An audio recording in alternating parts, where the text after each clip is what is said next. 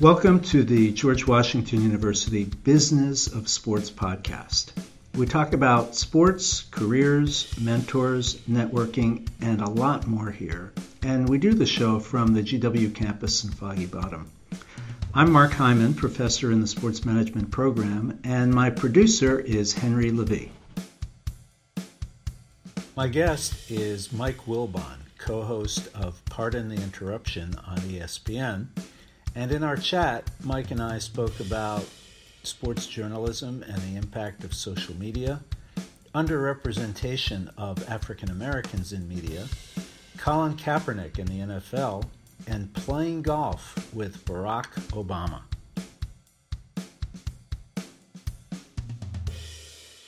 Mike, welcome to GW. Thank you. Um, to call you professor, or can I just call you Mark? I would say professor. Would okay, that would be. He's been waiting for that for 35 years. That's the least um, I can do. so I, I want to take you back to 2001 when Mark Shapiro an executive at ESPN approached you with the idea for a talk show. I, I don't think that it had a name at the time. But it did not. What was your reaction to the, the initial idea? So I, will tell you the, the absolute reaction, almost word for word. Uh, it was 2001, the summer of June of 2001. I was out covering the NBA Finals. The Lakers, Shaq and Kobe were playing somebody. I don't remember who. Indy, Philly, one of them. And um, Mark Shapiro who we had gotten to know during his time as executive producer of something called Sports Century. When you see profiles on ESPN at the turn of the century, they were produced by Mark Shapiro and his this panel he put together, and I was a member of it. So was Tony. And Mark called me in L.A. and said, "Remember when uh, I was doing Sports Century three years earlier, and I told you I was going to put you on television if I ever became somebody big at the network?" And I said, "Vaguely, I remember this." And he said, Well, I, I, need we need to have dinner tomorrow. And I said, Mark, I'm in LA. And he said, I know where you are. We need to have dinner tomorrow. I said, What what what what could there be in the world that's so urgent that you need to fly to LA to have dinner with me? And he said, Well, I was just named uh, I don't know, vice president of programming, something like that. And the first thing I'm going to do in that position is put you and Tony on television. And I said, the second thing you're going to do is get your ass fired. because this didn't make any sense to me. Why? Why? why well, did it? you know why we were we were. One, you know, you guys are going to find this hard to believe, but we didn't aspire to be on television. We didn't care about television. We didn't trust television. We didn't think television was any good at doing what we did. We knew we were better than the people on television when it came to telling a story. And we were. Because if we weren't, they wouldn't have come to get me and Tony in the first place. They wouldn't have needed us. They wouldn't have needed Adam Schefter. They wouldn't have needed Mort. All these people that you see, these were newspaper people. They wouldn't have needed Rachel Nichols. They wouldn't have needed Christine Brennan. They wouldn't have needed, you know, I could go on. Every the whole, you know, everybody on. So we thought, what, what do I want to do that for? Um, and maybe it doesn't work. Maybe nobody cares to see us in that format. So we were both a little bit arrogant about it um, from having done it for 20 years. And so we, we thought he was crazy. But Mark flew out to dinner, and we had this dinner, and uh, we sat at the Ivy in Beverly Hills. That was my first taste of a new life. And he drew he drew his vision on a cloth napkin. And it took four hours. We got there at eight o'clock, and at twelve thirty, it took four and a half hours. At twelve thirty, I knew that my life was changed. That the life that I had known for the previous whatever twenty one years was done because um, I knew that Mark Shapiro was just that smart and he had a vision, and I understood that what I was doing was also was sort of, you know, looking in the side view mirror, going, what what's happening back here in in the print world? How is it evolving? So in that in that span, the time it took him to fly to L.A., tell me what the what the the, the vision was, and explain why Tony and I would should and would do this, I understood that that was it. And, and what sorts of conversations were going on between you and Tony? This is the conversation between me and Tony. Tony's the most neurotic man in America, as you might have gleaned. Tony is some form, some form of Woody Allen. He, he, really is, and not the perverse part, just the public part.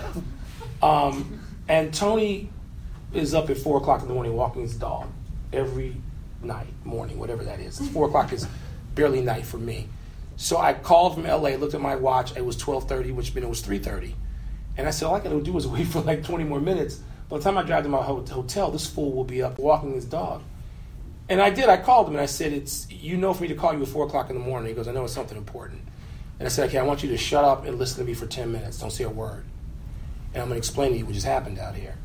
And uh, I did. And there was a silence on the end of the phone to let me know he was taking it seriously. And so we knew again that our lives as we had known them. He even said, you know, we got to do this. Our lives are done as we know them. And we don't know what that means. It means, you know, the Washington Post could say, get out, we don't want you. We could get out and the show could fail and then we have nothing. We don't, we don't know what it means. So there wasn't much business of it. The business of it was this. The business decision for me was that um, I'm not quitting my day job to do this. I don't know what this is. I don't trust TV anyway. You're looking at somebody sitting here now who doesn't trust TV, much less 17 years ago, 16 years ago. So the business of it was I'm going to keep doing what I do if I can get permission from the Washington Post, and we'll see if we can do these two things. And Tony decided to do the same thing, so I did it for I did both of them for nine years. Mm. Didn't trust TV. So let's skip ahead to okay. today. Uh, how did you prepare for today's show? Um, here's how I prepared for today's show. Oh, I thought you might ask that. Um, I lived. That's what I do. My life um, was already a, a, one long bit of preparation for whatever I was doing the next day or the same day. Which means, in my case, I, I uh, Tony gets up and he studies. He gets up at four o'clock in the morning because he studies things and he takes notes and he literally has a long legal pad and he you know puts things on this legal pad. And I do just the opposite. I stay up all night and watch everything. So last night I watched Monday Night Football and the violence of a game that I once knew and was attracted to, and a game that really spelled out why we all, why America loves football, but why it can't be done that way anymore. And I watched that and examined it and tweeted and talked to a couple of assistant coaches on the phone who I like to talk to to make me understand things about football I don't understand necessarily. And then I watched about at least the in, at least the fourth quarter of four NBA games including Steph Curry step on somebody's ankle live in live time. Um, I watched the Wizards lose by 150. Um, I then I, I, so I watched literally four watched LeBron. So I watched four fourth quarters last night after Monday Night Football, or while I was watching Monday Night Football, and then um, looked went online and read some other stuff. I, you know, I didn't know what was going on with a couple of stories. I can't remember what they are now, but I, I, I went online.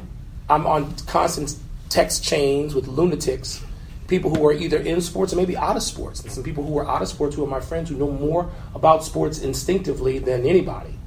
And these people text all night, as I do, and I go to bed around 3.30. And so I'm doing what I'm doing from 8 o'clock when I get home to 3.30 in the morning. Luckily, I have a nine and a half year old son that is just like his father now and wants to stay up all night watching sports. And it helps me both spend time with him and do my work. This does not make my wife happy, but that's the way it is. And um, I'll do that tonight. Um, and and then this morning, uh, I watched more than usual because I wanted to hear people talk about the violence of last night's game and what it meant to the sport. What what, what is going to mean? I don't mean just the suspensions, just the news. But I want to hear intelligent discussion. I listen to more talk radio today than I ever listened to. I don't listen to talk radio uh, in the main. And uh, I did all that. I'm trying to think I, I might have talked to one or two people about pro basketball this morning. No, I actually didn't. It was all football. And I went in. And so by then, by the time we get ready to the show, that's all in my head. That's my head is swirling with all of the stuff, all of the, you know, discussions and and, and uh, taking into the games. And I did not talk about any of it until I saw Tony on the set today. But that's that's not like practiced. It's not even intentional. It just happened. Our schedules wound up that way. And Tony's in the meantime doing a podcast. He's doing a radio show, a podcast, and he prepares for it differently. But that's the way I do it. I want to see it. I want to see it live. I want to see the drama of it. I want to have anger about it or happiness over it. I want to react to it the same way I did as a fan and as a reporter. Um, I don't DVR it. I don't come to it later. Um, I want to experience it. So that, that's how I prepare. Every, that's every day. That's every, that's my life. You know, that's my life. It was my life It's been my life since I was, I don't know, 18, 19 years old. I understood in college what I was going to do. So I've been doing this shit, that's 40 years. Are, are there issues outside of sports about which you're just as passionate as you are sports? If we were talking to you about travel or Mhm. wine Mhm. or politics, Not wine. Politics, God knows, yes, now I've been here too long. I, I, I like to say I've lived in the two most political cities in America, Chicago and Washington. Um, yeah, wound up, depressed, angry, uh, all the stuff that you would stereotypically expect a African American man from the south side of Chicago who grew up in the came of age in the 60s and the 70s to have that person sitting over there in that building. Yeah, I have all the raw emotion of anybody like me. Um, so I have that, which I'm obsessed with every day. I, I'm a travel nut. Um, I had one night where I could have gotten in bed early this week. That was Sunday. Instead, I stayed up downloading music until 3:30 in the morning. So this is, you know, I, I am that person. I don't sleep. I can sleep on the back end, not on the front end. Uh, passionate about a lot of stuff, but but but but nothing as much. I think is sports because sports. I don't mean the results of games. I don't mean how many points people scored. I mean the major issues confronting what it is that I care about. So yeah, so all that stuff. Yeah. Are, are there issues about which your thinking has evolved over time? You had one position that was extreme or maybe not extreme, Mhm. and over the 15 or 16 years, you, you think quite differently about Yeah, plenty of them. Almost all of them. I mean, age brings that to you naturally. Um, parenthood brings that to you. Losing a parent brings that to you. Um, a massive increase in your salary brings that to you. Um, you know, all of those things. Did I say age? Uh, and and something and you know and I'm you know one thing I, one reason I don't trust I don't trust ideologues I don't like ideologues you know I don't trust people who say they're all one thing down you know I'm this I don't trust you you know I'm conservative as hell on some issues and I'm left of left on other issues and that's what real people are to me I don't trust people who try to have a consistent pattern of behavior in one direction because that means it's a pattern. They've got an agenda. I don't trust them. If I don't, even if I trust them, I usually don't like them. Um, and so I'm, you know, I'm all over the place. I got, you know, I, you know, I'm, I'm many things. I am what I mentioned, a black man from the south side of Chicago. I'm also the product of a Jesuit education. I'm the product of private education, and whatever that means to certain people. You know, I'm, I have Midwestern sensibilities. I'm not from West or East Coast. That's another set of behavioral patterns that have to be figured out. And so all those things are, you know, they're like a big equalizer. They don't call them equalizers anymore. What do DJs use? What are those boards where you play with sounds, or you play with bass and treble and mid range? What are those? Come on, some Alpha sound. DJs. Soundboards. There's soundboards. So you know, eh, all the ingredients they move around. So yeah, I think differently about a lot of stuff. I think differently about Colin Kaepernick today than I did a year ago. My my, my thinking on that's moved. How? Um, I admire what he did, and I acknowledge his sacrifice, and I think he was the wrong messenger in, in a lot of ways, through no fault of his. I think I think Michael Bennett's arrival on the scene made me go, I don't like this guy as much, you know. And I admire what Colin Kaepernick has done. I do. He continues to pay for it. Sacrifice means you lose stuff. People don't want to acknowledge that. They think like like I, I you can check the tape as they say in last February, March, April, May. Tony would ask me every week or so, "Don't you think Kaepernick's going to get a job?" And I would say, "No, Kaepernick's not working again. These people are plantation owners. They don't want him. They will not employ him." So it brings me great pleasure now, even as my thinking has changed a little bit, to say to Tony, "What did I say to you last February? He's not working again. This is collusion. Can they prove it? No. Does it make it less? No. Um, my thinking on all that's changed. Um, Should college athletes be paid? my thinking on that has changed. It used to be no, they should not be paid. You know, tuition, room, board, books, that was enough. It's not enough. Because everybody else gets paid. Why should they be the only ones not getting paid? It's evolved over a period of time. If, if, if people can write checks to the tune of $11 billion to televise, to broadcast NCAA men's Division One basketball games, it's, it's 11 billion, right? Mm-hmm. what? So you mean to tell me if they got checks for 10 billion and you put the other 1 billion in a trust fund for these athletes, it wouldn't work? A billion dollars cures a lot of stuff. They won't do it. They're not going to do it. This leads to the accusation of, one more time, plantation mentality. That's what it is. The stakes are a lot higher, the rewards are a lot higher for everybody, including field hands, if you want to carry that analogy any further, which I just did. But it's still the same mentality. Um, and so, yeah, I had a change of heart with that too. And because it's just too much money for them not to make anything.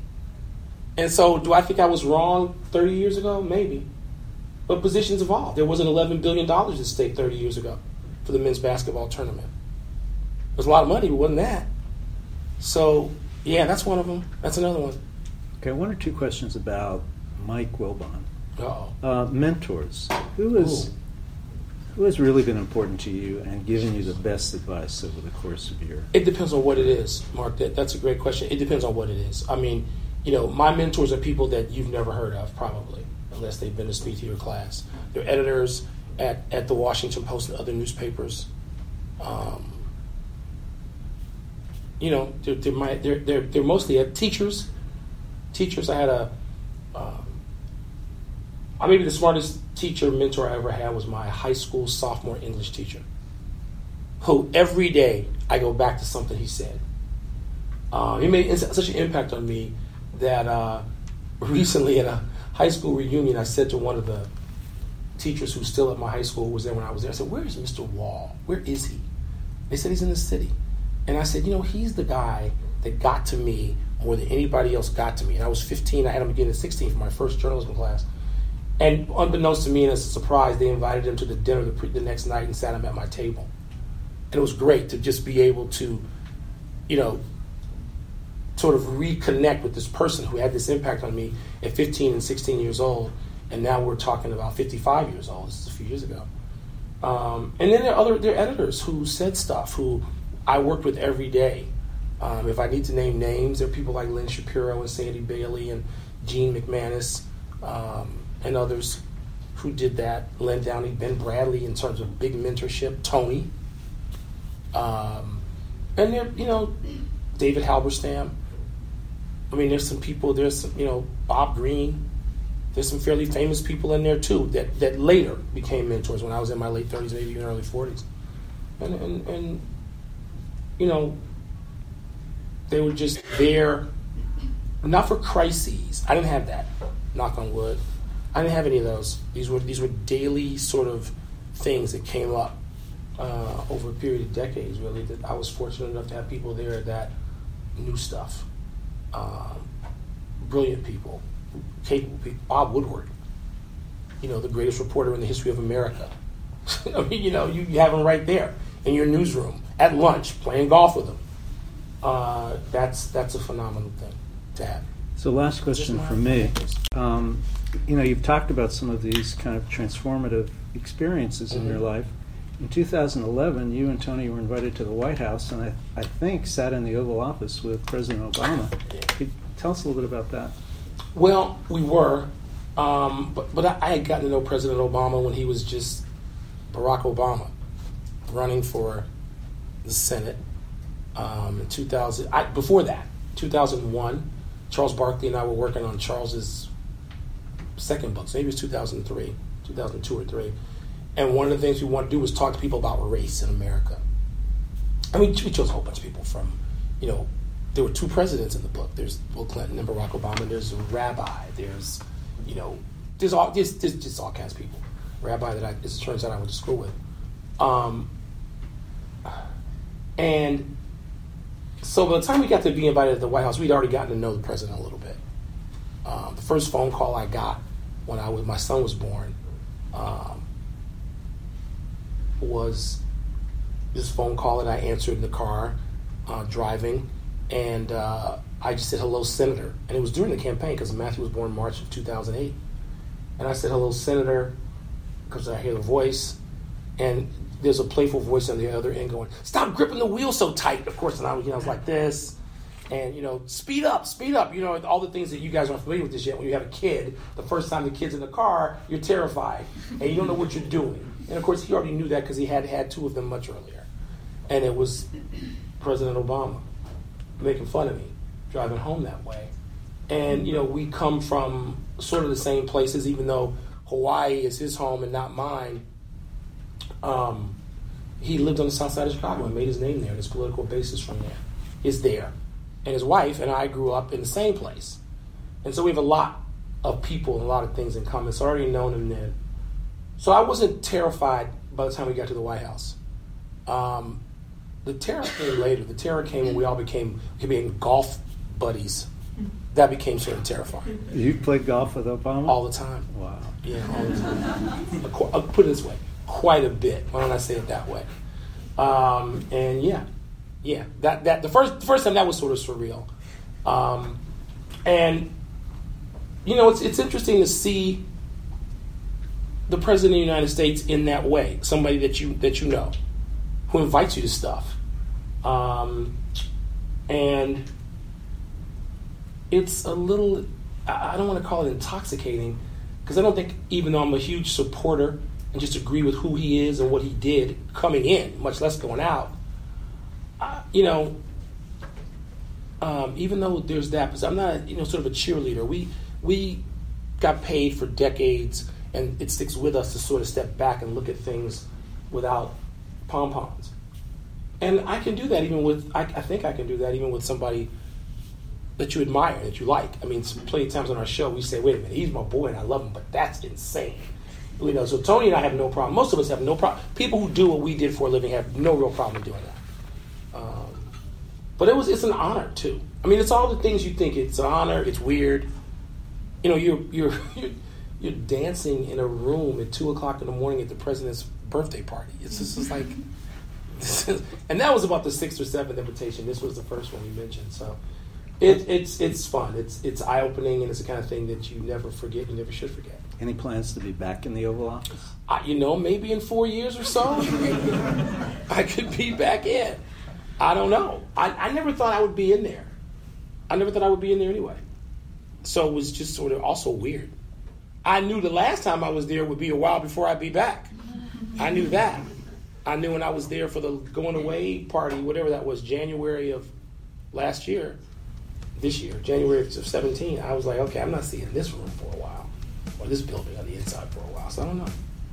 I don't know. Thank you, Mike. I appreciate it.